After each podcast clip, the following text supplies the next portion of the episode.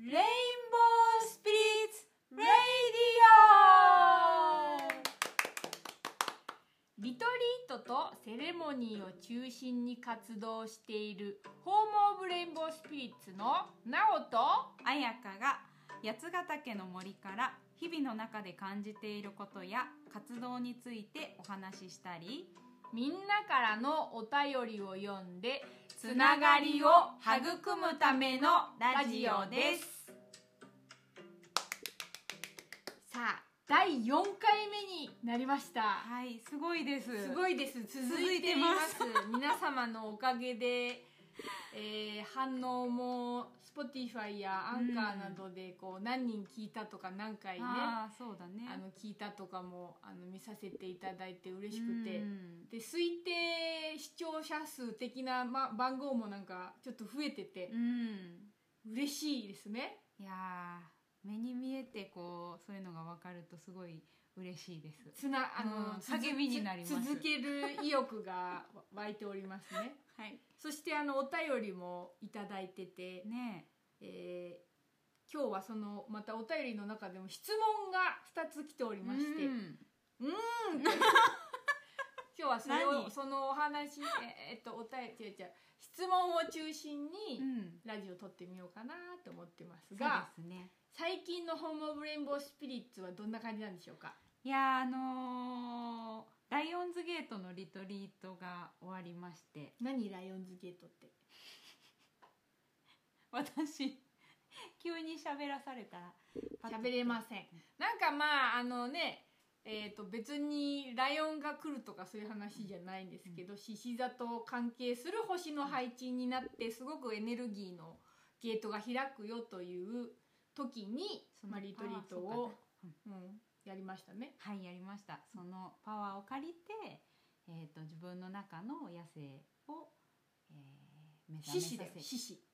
獅子ね。最近そういうテーマになってますけどそうだね。まあ要するに自分の本来の姿に帰ろうよと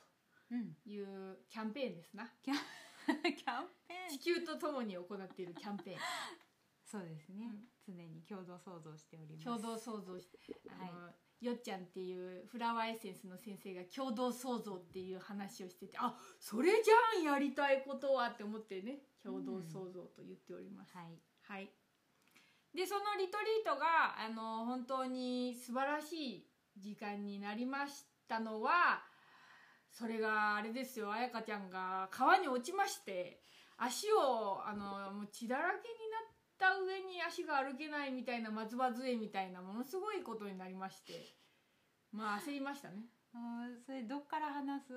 あんまり長くなるからあのまあはしょりつつ。そうですね、うん。いやあのただおとぼけであのおちょこちょいであの落ちたわけではなく、うん、本当にね事故という感じ神がかってたはい感じで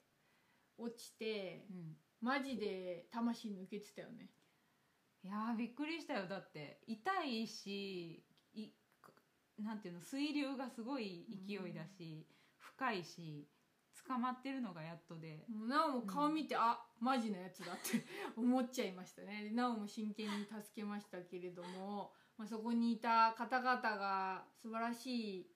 方々でね。いやーもうそのえっ、と講師のよっちゃんはじめな一緒に学んでいた仲間のみんながヒーリングをしてねその場で本当に病院に行く前にうん。エネルギー調整をしてくださったおかげで顔色も戻って途中からちょっとあのわ笑いそうになったぐらい。喋れないぐらい ほんまに言っちゃってたんですけど笑ってましたからね。笑びっくり。なんか本当に人間っていうのは 肉体だけじゃないそうだなって改めて感じましたね。うん。そうだね。自分の中を本当にこうみんなのエネルギーがすっごい巡ったのが本当に電気みたいにビリビリビリビリっていうのがすごい巡ってるのが分かって。マジで命が蘇生されてました。あの、救急救急隊でしたねあれはね。いや本当に。それでそこで体験したのがそのなんていうんですかザ・ヒーラーさんっていう方とか、うん。まあ、よっちゃんは別にヒーラーさんって感じじゃなくてあの講師でやってるわけだけれども、うん。まあ、能力っていうのを、まあ、持っている方じゃなくて本当に普通の私たち一人一人がちゃんとこうエネルギーを向ければものすごい力が発揮するって体験したんでしょ？そう。そうそう。本当になんかそのみんなそれぞれそのねヒーリングみたいなことしてる人もいいたけどなんていうのかな。そのやっている歴だったりとか何の職業をしているとかそういうの全然関係なくなんだろう本当に一人一人がものすごいなんだろうなの能力っていうかもともとの本来の力をなんだろうあもともと本当にそうすごいパワーを持っていてそれを自分に対しても使うことができるし自分の大事な人たちのためにも使うことができるっていうことがすごい体を通してものすごい実感できた。大きかったよね。かなり大きい。自分たちが発信してる内容が実感を伴ってもすごい体感しちゃったっていう感じで、まあやかちゃんはもう本当に確実に次のレベルに行ったなっていうのをなおはその後リトリートにその後リトリートだったんですよ。う わ足動かねえじゃんみたいな。ねリトリートやろうよって言われて誰がやんだよってまだドラゴンがねものすごい吹き出ましたけども。帰り道でね。大変でしたね。私は血だらだらで痛かったあの神様からですね小石が飛んできてあの車普通に走らせたのに河原から真横になおだけに小石がピチンと当たってまあ怒られましたね。本当にねあのあ神様が怒怒りに来たなっていうなんかそのタイミングだったね、もう完全にそれでしたけども。でもあの、まあ、言いたかったのはそうそれもそうだったんだけど あのその能力があることをまず信じられるかどうかっていうこととあとどれだけそのエネルギーをまっすぐ通せるかどうかっていうのは、うん、そのよっちゃんも言ってたんだけど場数、うん、やったことがあるかどうかっていうことと、うん、本当に信じられるかどうかっていうことでそこのゲートが開くと多分みんな使える能力そうだね、だなって、あの改めて感じるところからのリトリートで、あのもうまあいや本当に動けなかったんで友達たちにすごく助けてもらってそれがねまた愛でものすごいあの怪我とかってマイナスに思うんでなおもマイナスに思っちゃってあれだったんですけど、うん、ものすっごいプラスとして帰ってきましたね。いや本当に。そうだね。なんか自分次第で本当に何て言うのかな。あもう何もこれこのせいでできないっていうふうにも持っていけるけどなんか私はその怪我をしたことでなんだろうな。自分が動く自分たちで完璧な空間とそのいろいろ準備して迎え入れるっていう選択まあ今まではそのやり方でやってきたんだけどそうじゃないいろいろな可能性が見えおかげさまで見えてきたしその時って本当に自分が動けない時ってその周りの人たちがどんな能力を持っているのかどんなギフトを持っているのかでそこにあのなて言うのかな本当にこう自分ができない分お願いをするっていうところですごいこう意識させられたというかだから本当に何て言うかなそ自分の周りにあるたくさんの恵みとかそこのにある愛とか温かさっていうのをたくさんこう触れさせてもらう機会になったから、うん、うん、本当にありがたかったなとそう。ね。でリトリート自体も本当に平和で調和的で光に満ちていて、うん、えー、怪我の巧妙で私たち史上一番自分たちがね、パートナーシップでやってるんで一番平和で調和的だったなっていうまた印象に残った満ちた。でなんか終わった後の自分の感じ見ててもなんかがちょっと抜けたなっていう感じはすごいするので、大事な時間だでした。そうだね、はい、まあ、毎回の本当にリトリートがすごい素敵なんだけどいつもこう後にね、2人になった時にいろいろ反省だったりとかそうそう前回はそれでだいぶ大きい喧嘩がありまして、1個抜けるべきものがあったんだけど、まあ、事前にそれがあったっていうのも あるんだけどあの何にもなかったね。ね本当にみんなのおかげさまだおかげさまだなとなと思います。思います。ありがとうございます。すまあ、みんなのおかげさまっていうのはね人間生きてる人間だけじゃない共同創造してる方々を含めてうんおかげさまだなってい本当にうそうです。感じでございます。はい。であのーそのリトリートにもね来てくださっていて前回とかもお便りをくれてたかなちゃんが、あのー今後のラジオで聞きたい話っていうのでお題をくださってて、うん。あのシンクロについて聞いてみたいという。うん。でちょっと読んでみます。はい。えーなおさんがスートラの説明で日々小さな下脱を本当の自由に近づいていくといろいろシンクロが起きるよと教えてくれました。ラジオの時急に自然界が反応して虫さんたちが声で参加してくれるのもお二人のそういうエネルギーに反応してるんだなって。そしてこの間彩香さんのマントラとアートのクラスを受けさせてもらった時に2人ともクラスの前にお茶をこぼしてて私は茶葉をぶちまいた。その後各絵もシンクロしてて面白いなって思っそういうことを感じ始めたから改めてお二人が経験したシンクロについてやそういうことが深まっていた過程みたいなのを聞きたいと思いました。というお便りをくださいました。すごい面白い質問だね。りがとうございます。ありがとうございます。このお便りはあのメールでわざわざくださってなんでかっていうと、あのこの前回の3回目のラジオを聞いた時に絵が湧いてきてあそううん。それをねわざわざ書いて送ってくれたのね添付してね。そうそうそれがすごいあの華やかな感じでうん。自分が今まで描いた絵の中で一番華やかだったからって言っそうてうん。送ってくれたんだよね。ね嬉しいね。なわけなんで、うん。あのお便りフォームだけに関わらず送りやすい形で、ベストだね。はい、形であのねおまりお待ちしております。おはい。まり、おまおまりりしておりま。してで、あのまああのお題のシンクロについてっていうことなんだけど、あの中でまあなおさんがスートラの説明でっていうのはスヨガスートラっていうヨガの経典を使った。えーっと「魂の声を聞く」っていうタイトルの,、あのオンラインクラスをやっていて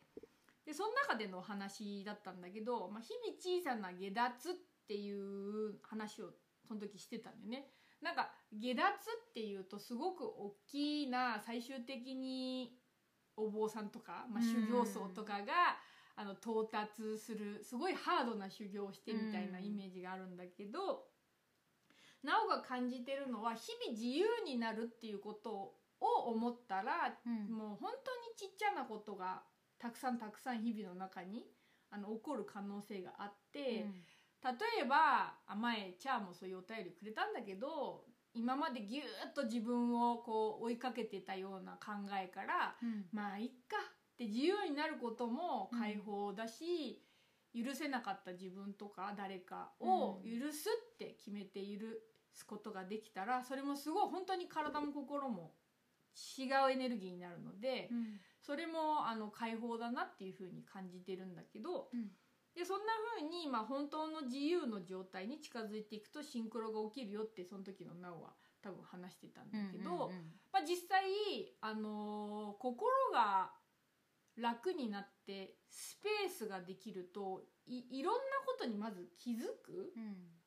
で気づくと世界はあのいろんなものに反応して起きてるんだなっていうのが分かってきて、で自分とその他の命例えば葉っぱが震えているとかさっき鳥が鳴いてたんだけど、うんその鳥が鳴いている命のエネルギーが実は交流していてその中で自分が何かを思ったり考えたりそしてまたこっちが考えたり思ったりすることがあちらの何かの反応になってっていうことがうん。行われてるんだっていう事実にただ気づくっていうことが巷で言われているシンクロ率が増えるっていうことなのかなっていう。うんっていう話をちょっと今日はしようかなと思うんですけど、うんこうこのあのシンクロについてこの前彩香ちゃんとも話しててすごい面白いこと言ってたんであの彩香ちゃんがシンクロについてどう思っているかをまず聞聞いてみようかなと思います。はいえーっとまあシンクロそうかなちゃんからのそのメッセージをもらってでなんかあシンクロねって思ってこう感じてみた時にこのシンクロっていう言葉がまずそのなんていうかな。お主にいいこと、うん。自分にとっていいなって感じることとか奇跡のように感じることの場合に使われていることが多いなって思ったの。でもシンクロっていう言葉自体をこうあの見てみるとまあ本当になんかこう同同調同そうさっき調べたんですすけど、なんて書いてありねましたっけ、ちょっともう一ちょっと待って回見るわくださいねあえっとねシンクロはあ英語のシンクロナイズ同期するタイミングを合わせる同時に起こるに由来する言葉だっていうことなんです。だからシンクロナイズドスイミングはシンクロしまくりってことです。でそ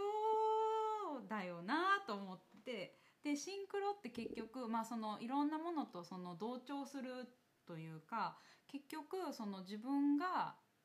どの波動でいるかどの、まあ、精神状態でいるかとかによって本当にこう目に入ってくるものが違う。すっごい分かりやすいところで言うと例えばなんかあこの間それこそかなちゃんがあの赤いワンピースを探してってこう買ったみたいな話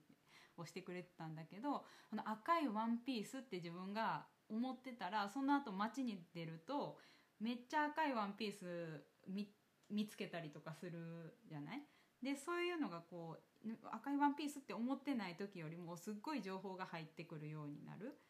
そういう感じのことがこういろんなせいろんな感じで起きてる。自分のあー悲しいなとかすごい自分がにとって嫌なことばっかり起きるわ最近っていうエネルギーでずっといるとすごいなんかあの全部をそれそそこに紐付けちゃうというかちょっとこうつまずいたとかだけでも、あやっぱり嫌なことが起きるみたいになる。だから本当になんかただほん自分の状態と周り見えてる世界となんだろう。自分の中で起きている波の状態が自分の見える世界にもこう起きてる中で見える 見える世界に起きていること全ての中でその自分の中で起きている波と同じものうん。っていうのがこう見えやすくなるそういうものに出会いやすくなるっていう状態のことなんだなって思った。だからなんかなんだろう。例えばだけどそういう自然界とシンクロがこう増えるみたいなことっていうのはどういうことだろうなってそこから思ってみると自分の中のあ自分の状態がより自然ニュートラルな状態に近づいているいくことでそういうふうなことは起こりやすいのかなって普通にあの例えばあの子供とか犬でもいいんだけど、うん。そういう存在が近づいてくる時ってめっちゃ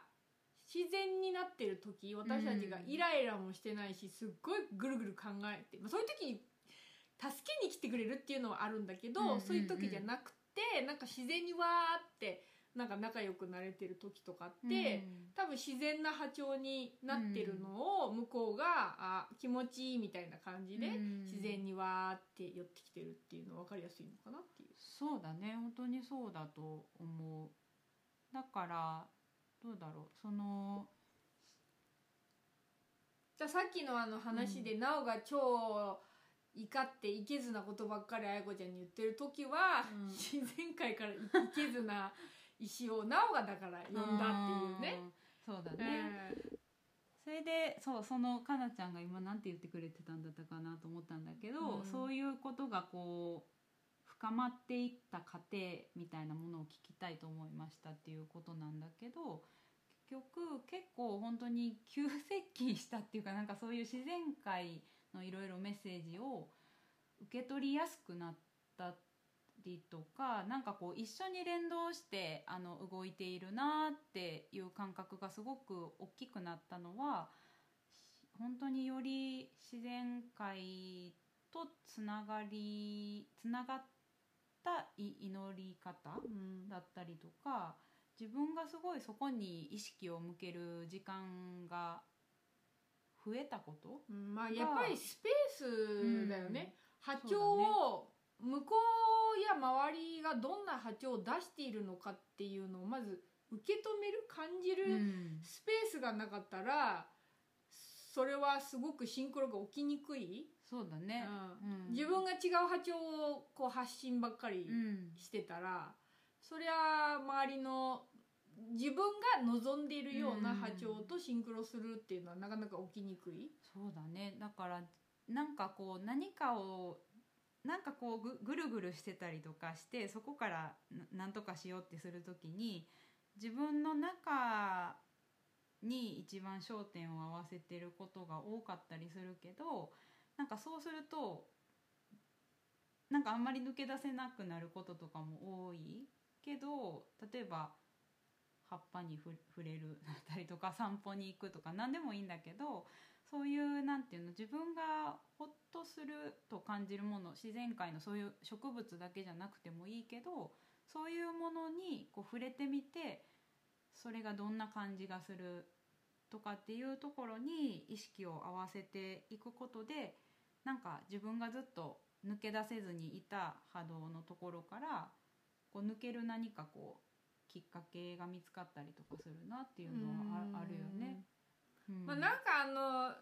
スピリチュアル的になのかあのシンクロはすごくいいいいものだよ的な、あのそうなってるといいよ的なのは、まあ、一理あ一理っていうかあるある意味はあるなと思うのはより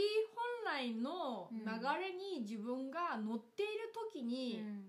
それこそ本当あの風が吹くとかうんいう感じで、あの応援うんうん。やっぱり来るし、うん。その魂のあー流れっていうか進むべき方向じゃない選択を自分のマインドが行っている時にはやっぱりあの向かい風が来るうん。っていうのはすごくでそれもシンクロなんだよねだから。うんうん。全部シンクロでで赤ちゃんが言っててなおもハッとそうだなと思ったのが、うん。いい方のことだけをシンクロって言ってんだけど、うん。さっきのなおの石とか別にいいシンクロじゃないし だけどめっちゃ面白かったんだけどあの、まあ、ネガティブなシンクロは常に起きて、シンクロしかだからないんじゃないみたいな。そうだね。常にそれとこうあったものでこうキャッチボールしてる感じだもんね。そうだからうん。どれとシンクロしていきたいかっていう話だよね。そうそうそう。どこにエネルギーを向けたいかだなってすごくやっぱり思う、うん。でそしたらその存在とかエネルギー体と同じ周波数うん。に自分が慣れてるのかどうかっていうチェックをすればいいし。そうだね。なんかこういいシンクロがこう起き起きたら OK みたいななんかそうそういう話ではなくて、その時その時まあ例えば一日を振り返ってみてとかどんなものと意識がより多く合っていたのかっていうところをあ大丈夫ですか？大丈夫です。のでピンそうどこにその意識がより多く合っていたのかっていうこととかを振り返る機会を持ったりとかすると、うん、なんかじゃあそれがすごい望ましいものであった場合なんかなんだろう。あこの感覚かっていうのを覚えておくっていうのもすごくこれからの栄養になると思うし望ましくなかった場合にじゃあどんなエネルギーがいいんだろうとかなんかどんなリズムだったら心地いいんだろうとかそういうのを感じてみるっていうことをするだけでその自分の中で感じるっていうことはそのエネルギーを自分の中で作り出せるっていうことだからそうそうなんかそういう機会を持つのはすごくいいなって思う、自然界とただなんかこう触れてたらおいいみたいな話では本当になくて、ね。買い物でそうなるかもしれないしゲームやっててそうなるかもしれないし、うんそれは本当にその人の性性質に、うん。あのよってやり方はいろいろだから何か瞑想がいいって聞いて瞑想だけが道じゃないし、うん。いろいろやっぱり試すしかないと思うな。そうだね。うんうん。でもシンクロが来た時って本当面白いぐらいになんかことが起きるから、うん。あのあこれのことだなってわかると思うけどあのもう一つなおが思うのはなんかそういういい流れに乗ってることがいいって限らないなっていうのがなおが思うこと、それはねあのこのそのリトリート前のぶつかり合いみたいなのとかでそれがあのいいと思わないし最悪だと思いましたけど、うんでも大事だなっていうのはあの喧嘩の回にも話したんだけど思ってて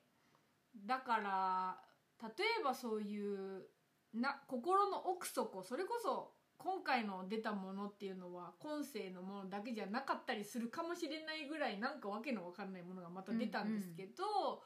そういうのがちゃんと表現するっていう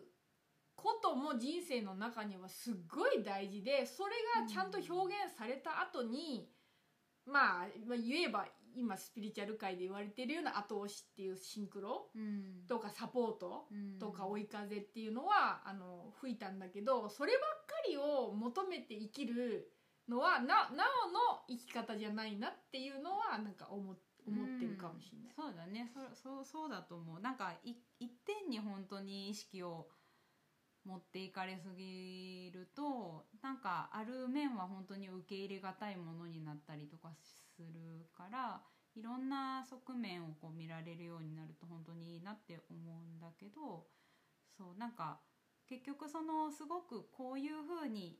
ありたいなってすごく望むものがあった場合にじゃあそこに向かっていくために今まで自分の中にこう入れてきたものとかこの溜まっているものの中で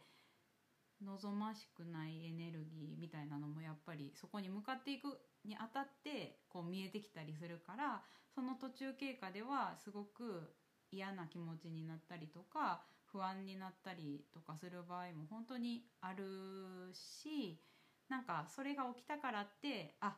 遠のいちゃってるんだって思うとすごくもったいなくって本当に自分が望んでいる自分であること自分として生きることのためになんかこのプロセスがあるんだなっていう風に捉えられるようになるとしんどいんだけどもうちょっと楽にどこかが楽になったりとか、ふとなおはね多分なおたちが求める地球での生き方っていうのは太くなる 太くなるっていうのは体重じゃないですけど別に体重はねあのそれぞれでいいと思うんですけどエネル大ギー。丈夫になるってそうエネルギー的に、まあ、大丈夫と大きいって書くしね。ね。あの太くなるっていう感じの感覚があって、うん。あの需要できるものがたくさんあの自分でね自分の中とか近しい人のこと需要できると、本当世界の人ってそのまま同じものが同じ人たち、うん。自分の中に出てくるキャラクターみたいな人たちが周りにいるから、うんうん。そういう人たちに対する理解も深まってるしまた逆にあの世界見回した時に自分の中でもいろいろ反応したりあこの人のこと受け入れられてないなとかうん。いろいろあるんだけど、そこはなおがなおの中で多分見ていくと、うん。本当に流れが良くなるあシンクロとかを体験したかったらそれこそ。うん。その流れを良くしてあげるっていうのが、まあ、シンクロへの乗り方より波長を合わせたいものに自分で選んで他の振動に邪魔されることなく、うん。まあ、進める生き方なのかなってうん。思いました。はい。そんなわけでえーっとかなちゃんシンクロについて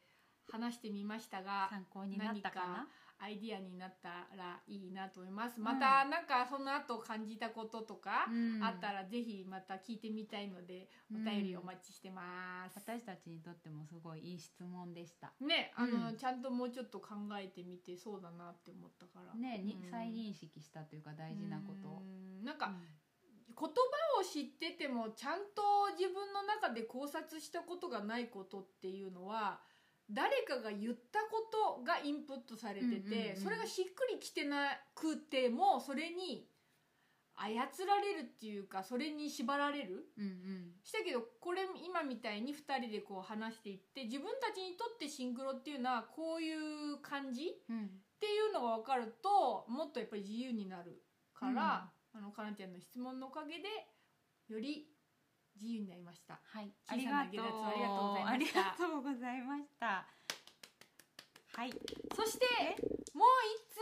お便りをいただいております。ちょっとつながることだよね。はい。うん。えっ、と神神戸のたいちゃんから。あーたいちゃんありがとう。たいちゃんはあのこの1個前の夏至のリトリートにね、うん。参加してくださった。ね、それもすごいいいリトリートだったね非常に素敵なうん。初参加で参加してくれてね、ね。楽しかった、うん。であの感想の方でもあの感想っていうのはラジオのね感想で、あの2回聞いてくれたらしいんだけどマントラをあのゴロゴロしながら2回目聞いた時に すごい振動が伝わってきたっていううんうんうん体の反応ああのやってるからあそういううのを書いてくれてああ嬉しいなってん。思ってで質問を書いてくれたんだけど読んでみます。はい。読む？あ どうしじゃああの読ませていただきます。えー、あやかちゃんの夢見がひどかったけど今は随分変わったというお話をなおさんがしてくれたことがあってそれがとても気になっていました。私も昔から夢にとても困っていて熟睡できないことが多いのですそもそも物音とかでもすぐに起きちゃって、えー睡眠が浅いというか睡眠力が弱いし、えーそして楽しい夢ならいいけれどそうじゃない夢も多くてあとわけわからない夢も、えー、あやかちゃんがお祈りするようになったら夢見が変わったってお話ししてくれたことがあったけどどんなお祈りをしたらいいのかとか寝る前の過ごし方とか何か睡眠に関するアドバイスなどいただけると嬉しいです。よろしくお願いします。ありがとうございます。とてもいい質問で、うんうん。なんかさっきのにつながるような話でもあるかなって思うんだけれども、熟睡できないそうで。ね繊細な人って多い。ああすごいよくわかる。どんなんなんですか？あのね私はね熟睡できないっていう感覚はあんまりなくて多分もはやその夢を見るっていうことが通常になってて、えっと、この間そのフラワーエッセンスをあの学ばせてもらってよっちゃんにもこの話をしてた時に言われたんだけどその別にすごい熟睡してないっていう感覚はないんですけどみたいな話をしてたらあまあそれがもう通常なんだねみたいな感じで言われてあ私がただ慣れてしまっているだけなのかと思ってだからなんかその熟睡できないっていうこ感覚はあんまり私にはないんだけど夢に困っていてっていうところに、まあ、すごい、ううんん理理理解できるというなおはね昔ねあのあんまりなおは夢見タイプじゃないの。タイプがあると思うんですよ、まずたいちゃん、だからあのたいちゃんは受信派ですねっていうのはそう思ったんですけど、あのーまあ、受信派と発信派みたいなのはなんかあるかもしれないね、まあ、これ今適当に言ってますけど、よりそっちの方が、でもやっぱそれあると思うな。なおは多分より発信派。うん。自分のことばっかり話してるしね。まあ置いといて。あの20代の頃とかあんまりやっぱり熟睡できなかった時うん。はすごい神経質だったからやっぱりね繊細な人に多いんだと思う。そうだうね、ん。でうん。一個一個自分が何に反応しているのかっていうことが分かったりして紐ほどけていくと、うん。安心感が増えて寝れるようになってくるっていうのは一つ言えることかなっていう。ん。そうだね。あそ今今大丈夫なんだ。え？あだ 違う。いやそういえばもっと前は寝て寝始めてから2時間ぐらい寝れないっていうことよくああそういえばあったなって今思い出しました。え昔っていつ？数年前。あ数年前ね。最近だわ。そのうん、だから安心感が増えたんそうだね、ん。そうだね。たただまあ夢見はあのひどいひどいかった。すっごいねひどかった、何年前だったっいやでも最近までね。そそんな全然最近だよ。最近でけお祈りす結構やる前だからそうそれで結構ずっと夢見冬からあのそのうん。アンデスのプーマさんっていうメディスンマンにお祈りの仕方うん。教えてもらってから変わったんだよね、そう。だからそうだね。4月？まあ全然そんな経ってないかな、うん。今年の初めぐらいまでとかは全然結結構構ひどい夢見てね。何それっていう。いや、うん。コロナのこの今の世界情勢とめちゃくちゃ連動している、うん。夢だなっていう、まあ、奇妙な夢をたくさん連日見てそれは大変だねっていう感じでうん。結構悩んでたよね。そうだね。なんかまあななんでかなっていうかどうしようかなうんみたいな感じだったんだけど正しく能力を使えてないみたいな。そうとにかくいろんなものが多分その夢見の時間に入入ってくるっていう感じだったんだと思うんだけどそれでどうしたもんかなと思っていったらそのプーマさんの講座の中でえーなお勧めたんだよあ 彩香ちゃんに。そうやなおかげさまやな、うん。ありがとうね、いいよ。はい、でえっとなんだっけ。そう。それで、えっと、プーマさんも結構その夢の話をしていてで寝る前に、まあ、同じような人が多分質問してたのかな。なんか一緒に講座を受けてた人がね。そしたらその夢をあその寝る前にちゃんとこうお祈りをして寝るといいよって言ってたんですよね。あとはあのーちゃんとつながる周波数っていうか相手を選ぶそうだから自分で意図することの大切さを言ってた。そうだから結局そのお祈りってどこに自分のエネルギーを合わせるかっていう話だからなんかまあそれがこうこの夜のお祈りの中でこう行われてるんだと思うんだけどどんな風にしてるかっていうとその教えてもらった結構通りにしてたんだけどこの寝てる間自分にとって望ましくないもののエネルギーが自分のその領域に入ってこないように、えっとお守りくださいっていうことだったりとか、えっと夢もまあ同じようにお祈りをしてその本当に見る必要のあるものとかメッセージがあればあのできるだけ優しいあの形で、えー教えてくださいっていう感じでお祈りして寝るようにしたんだけどそしたらその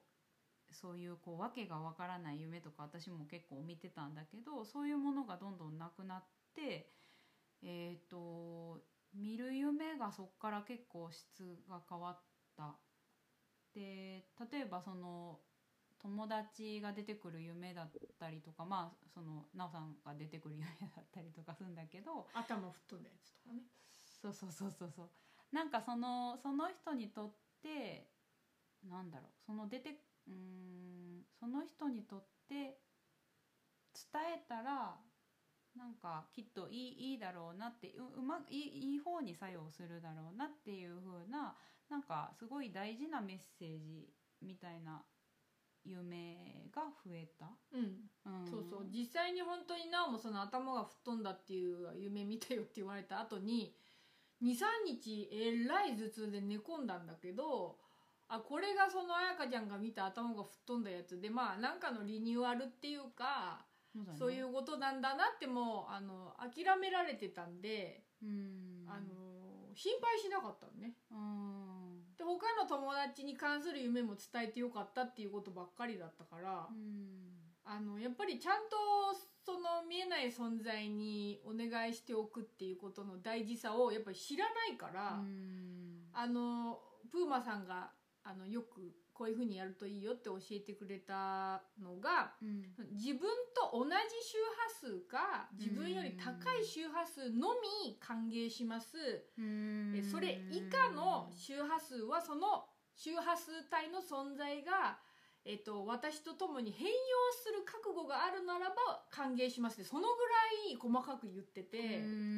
なるほどなっていう。それはオリジナルでいいと思うんだけど、うんうん。どういう存在とどんな風に関わり合いたいかをちゃんと自分で宣言するっていうことが結界になるんだなっていう。うん。あとそのジェンジェントルなプロセスでっていうところをあねなんかねいつもよくプーマさんが言ってるんだそけど。れでもよっちゃんも言ってたけどそれ言うと本当変わるよねって言って、そうそのあの過眠中されてる方沖縄の方とかでその神様とつながってこんなご神事とかする方々とかはなおもお祈りの文面読んだことあるんですけども、うん。その大難大きい難が小難になりますもしくは無難になりますようにってやっぱお願いするとそれが本当にそうなると。そうだね。今回もそうだったうんもん。本当にそうだよね。あやかちゃんのねこれもそういうことがいろいろあったんですけれども、そううん。だなんかちゃんとそういうふうにどういうふうにありたいかを自分で決めて、うん。あの伝えるっていうことが一つ鍵だよね。そうだね。自分なりの言葉で全然いいと思うんだけどそういうふうにまあお祈りをしてい意図して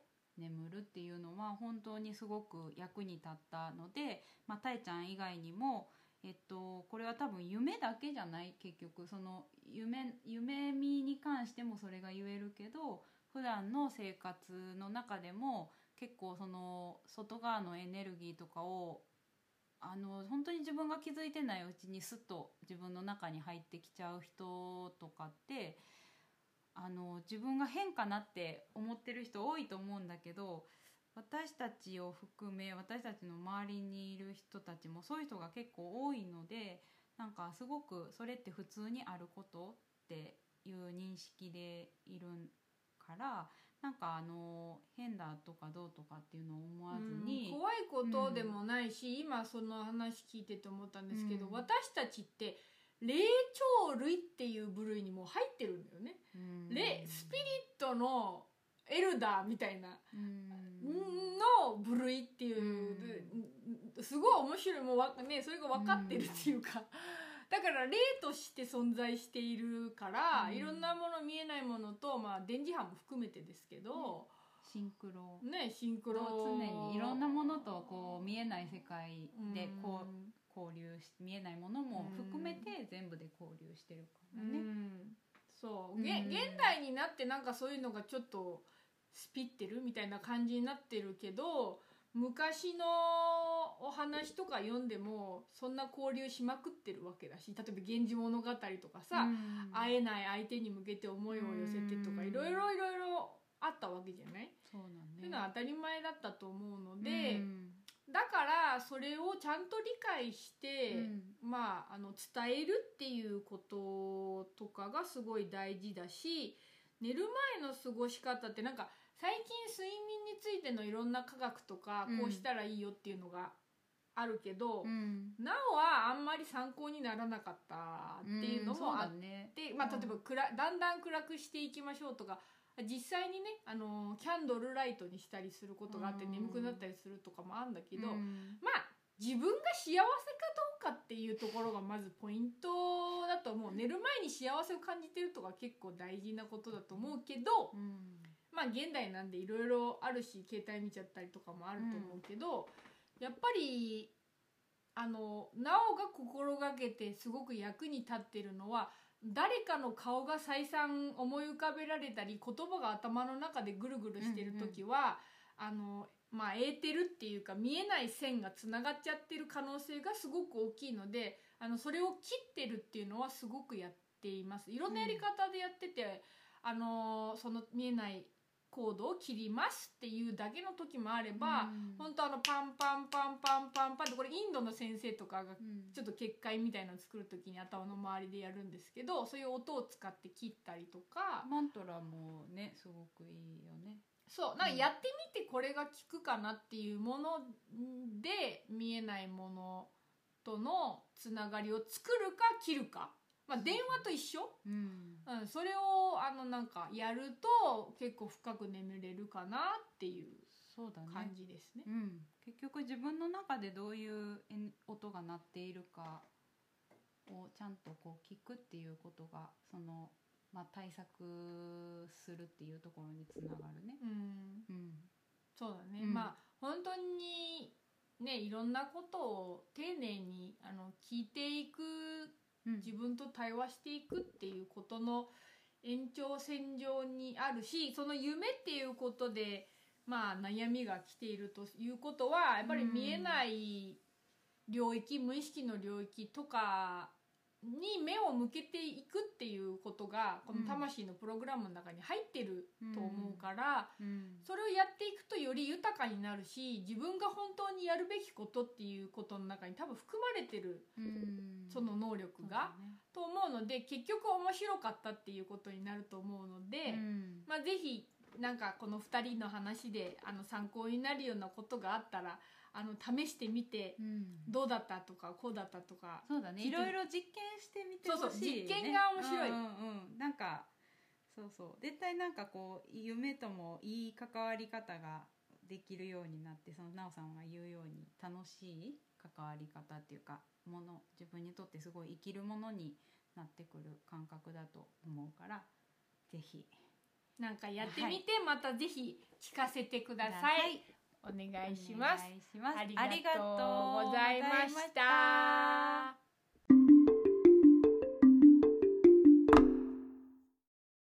はい、はい。今日も、えー、素敵なお便りご感想質問をありがとうございました。ありがとうござい。ました。引き続きみんなからのお便りを心待ちにしております。お便りフォームはあのホームオブレインボースピリッツのホームページのトップにえっ、とラジオのセクションがあってそこからあのリンクがあってお便りフォームにも行けます、えー、Spotify を聞いてくださってる方は Spotify の説明欄のリンクからフォームに行くことができますしメールとかあの他の媒体でもあの待ってます、はいお待ちしてます。次回は8月の29日日曜日の配信予定です、よろしくお願いよろしくおし願いしますじゃあちょっとだけホモブレインボースピリッツからのお知らせをしようかな。はい。えーっと9月の23日の秋分の日に七里ヶ浜のすごい気持ちいい場所で、えースリーサマーズヨガという私たちの大好きな美香さんの、えーヨガスタジオの方で、えーっと1日ワンデーリトリートセレモニーを開催します、うん。タイトルは？はい、シャンティヒー、えー終わらせることで開く平和の扉です。っていう感じでやるんですけど、うん。分かりやすい、えー、と詳細はウェブサイトにうん、すごく2人で可愛く載せましたのでぜひウはい。ェブサイトを見てもらうと嬉しいし、あとちょっとその内容について話したビデオがインスタグラムのインスタ TV に上がってますので、ホームオブレインボースピリッツのインスタに行ってもらうか。Facebook の方でもあの、同じビデオが上がってますのでよかったらぜひ見てください。はい、お待ちしおております。待ちしております。2つ目のお知らせは？はい、はい。えーっと今年から始めたマントラとアートのオンラインクラスプライベートセッションが、えーリニューアルします。はい。で、えっと、Facebook とあとインスタの方にはさっきお知らせを出させていただいたんですけど、えーっとこの半年間の中で 1, 週、え1週間に1回重ねてきた中ですごくみんなのその変化だったりとか自分の中で実感したことだったりを踏まえて、えー7月ぐらいにホームページを見た時にあなんか色あせて見えて それであのリニューアルすることにしました。それがある意味シンクロだよね。そのシンクロがずれてるっていうか。そうだね。その時はその時のベストで作ったんだけどあなんか変わったんだなっていうのを感じたのでその感じた感覚に従ってリニューアルしました。でクラスの名前もえーっと私を癒し育むマントラとアートというところから始まったんだけど今、えっと、改めてう出したのは命を輝かせるマントラとアート想像力と祈りの魔法という名前によりはい彩香ちゃんらしい名前になりましたね、はい、ウェブサイトもあのすごく、まあ、前よりも見やすく、えー、と可愛く、えー、と素敵にあの仕上げたのでぜひ見ていただきたいのとあとリニューアルの内容に関しては、えー、とブログに詳細をアップしたのでそちらもウェブサイトのブログというところから飛んでい彩ただ香ちゃんけます。の方のブログね、あそうだね私個人の方のブログがあのリンクにあるのでそちらに飛んでいただくと,、えー、と詳細が見れますので、えー、といつもの方もこれから出会う方も、えーよろしくお願いします。すごい、うんあのいいクラスになおね、受けてないんだけどあの近くにいるからわかるんだけど受けてないって言ってもリトリート中に受けてるんだそうけどだね一緒にね。あの本当に感じる力が育まれるし自分を信頼できるように可視化できるっていうのが大きいなと思って、うん。うんあのそういうのを手手なんていうの？みみ、うん。すごい近い感じで、あのなんかこうビジョンしなきゃいけないとかさ、うん。まあ、ビジョンしてるんだけど、なんかもっとか軽い感じであのできるのがすごくいいなって思っておりますので、うん。なんか感じる力を高めたいとか信頼を強めたいとか、あの不安感が強いとかねあったらそうだね。ねおすすめします。しかも楽しいし。そうだね、うん。なんか思ったよりそのマントラもアートもそのハードルが高いもんじゃなかったっていうふうにこのクラスにおいては感じてもらえるんじゃないかなと思うしシンクロというところにもつながるけど本当に感じる力が育つっていうのは自分が今どこのエネルギーどんなエネルギーでいるのかっていうことをその知ることの役に立つし自分の周りにどんなエネルギーが流れているのかっていうのにも気づくっていうその気づきの力とかがすごく高まるので自分らしく生きたいなって思う人には本当に役に立つんじゃないかなと思います。はい。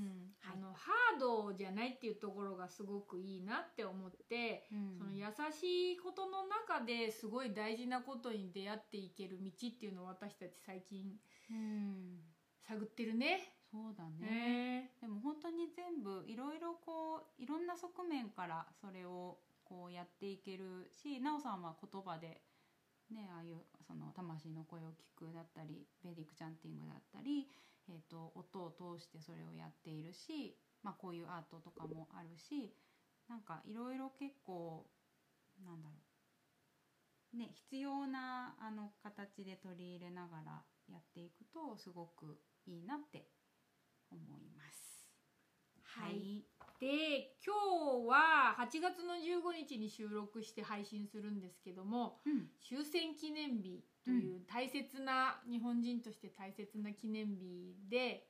えっとその大切な日にやっぱりマントラを一つ皆様皆様っていうのは全体的な皆様うんにお届けしたいなと思思ってます。はい。でこのマントラはあのクラスの始まりに、まあ、ヨガとかもう私のマントラのクラスとかあやかちゃんのマントラのクラスとかで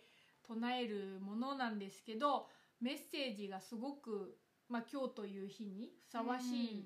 ということで、うん。さっきあやかちゃんが思いついてくれてあいいかもしんないと思って、えー、とこのマントラにしました。うん。えっ、と本来であるならば音を唱えることだけをすごく、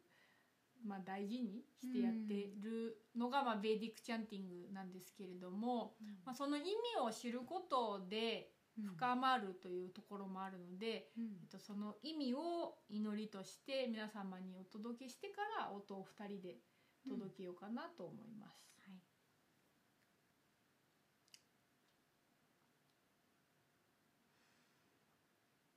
共に一つの命となって私たちが大きな存在に守られますように。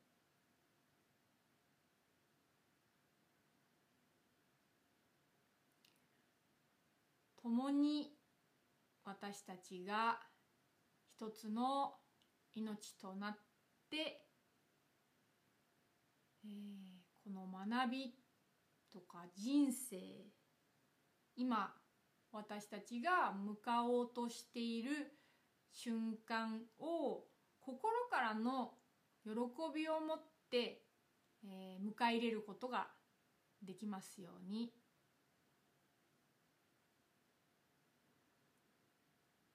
共に私たちが一つの命となって天から地からいただいたこの命このエネルギーこの力その全てを、え最大限に使って広げて拡張して活動することができますようにもしくは、えーそんなふうに生きることを私は自分に誓います。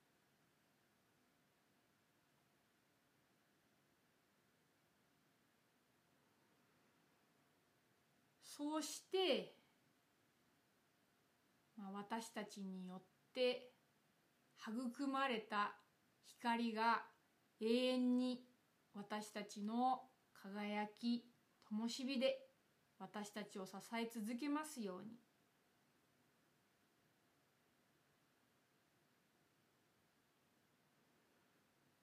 決して私たちがお互いを敵視する憎み合うことがないように心の中をよくよく見て自分の中にもし人を傷つけるような人を憎むようなエネルギーがあった時に気づけた時にはその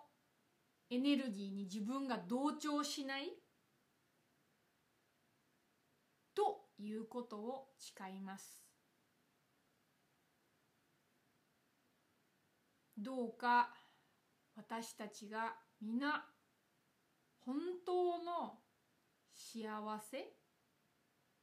平和調和であることを思い出せますように。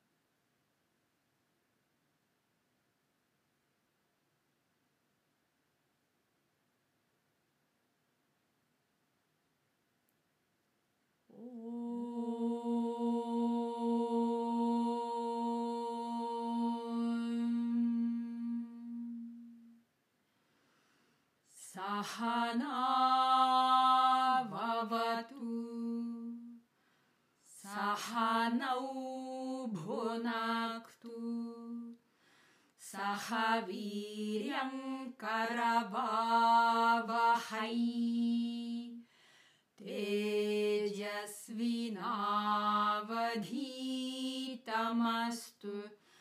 Mom.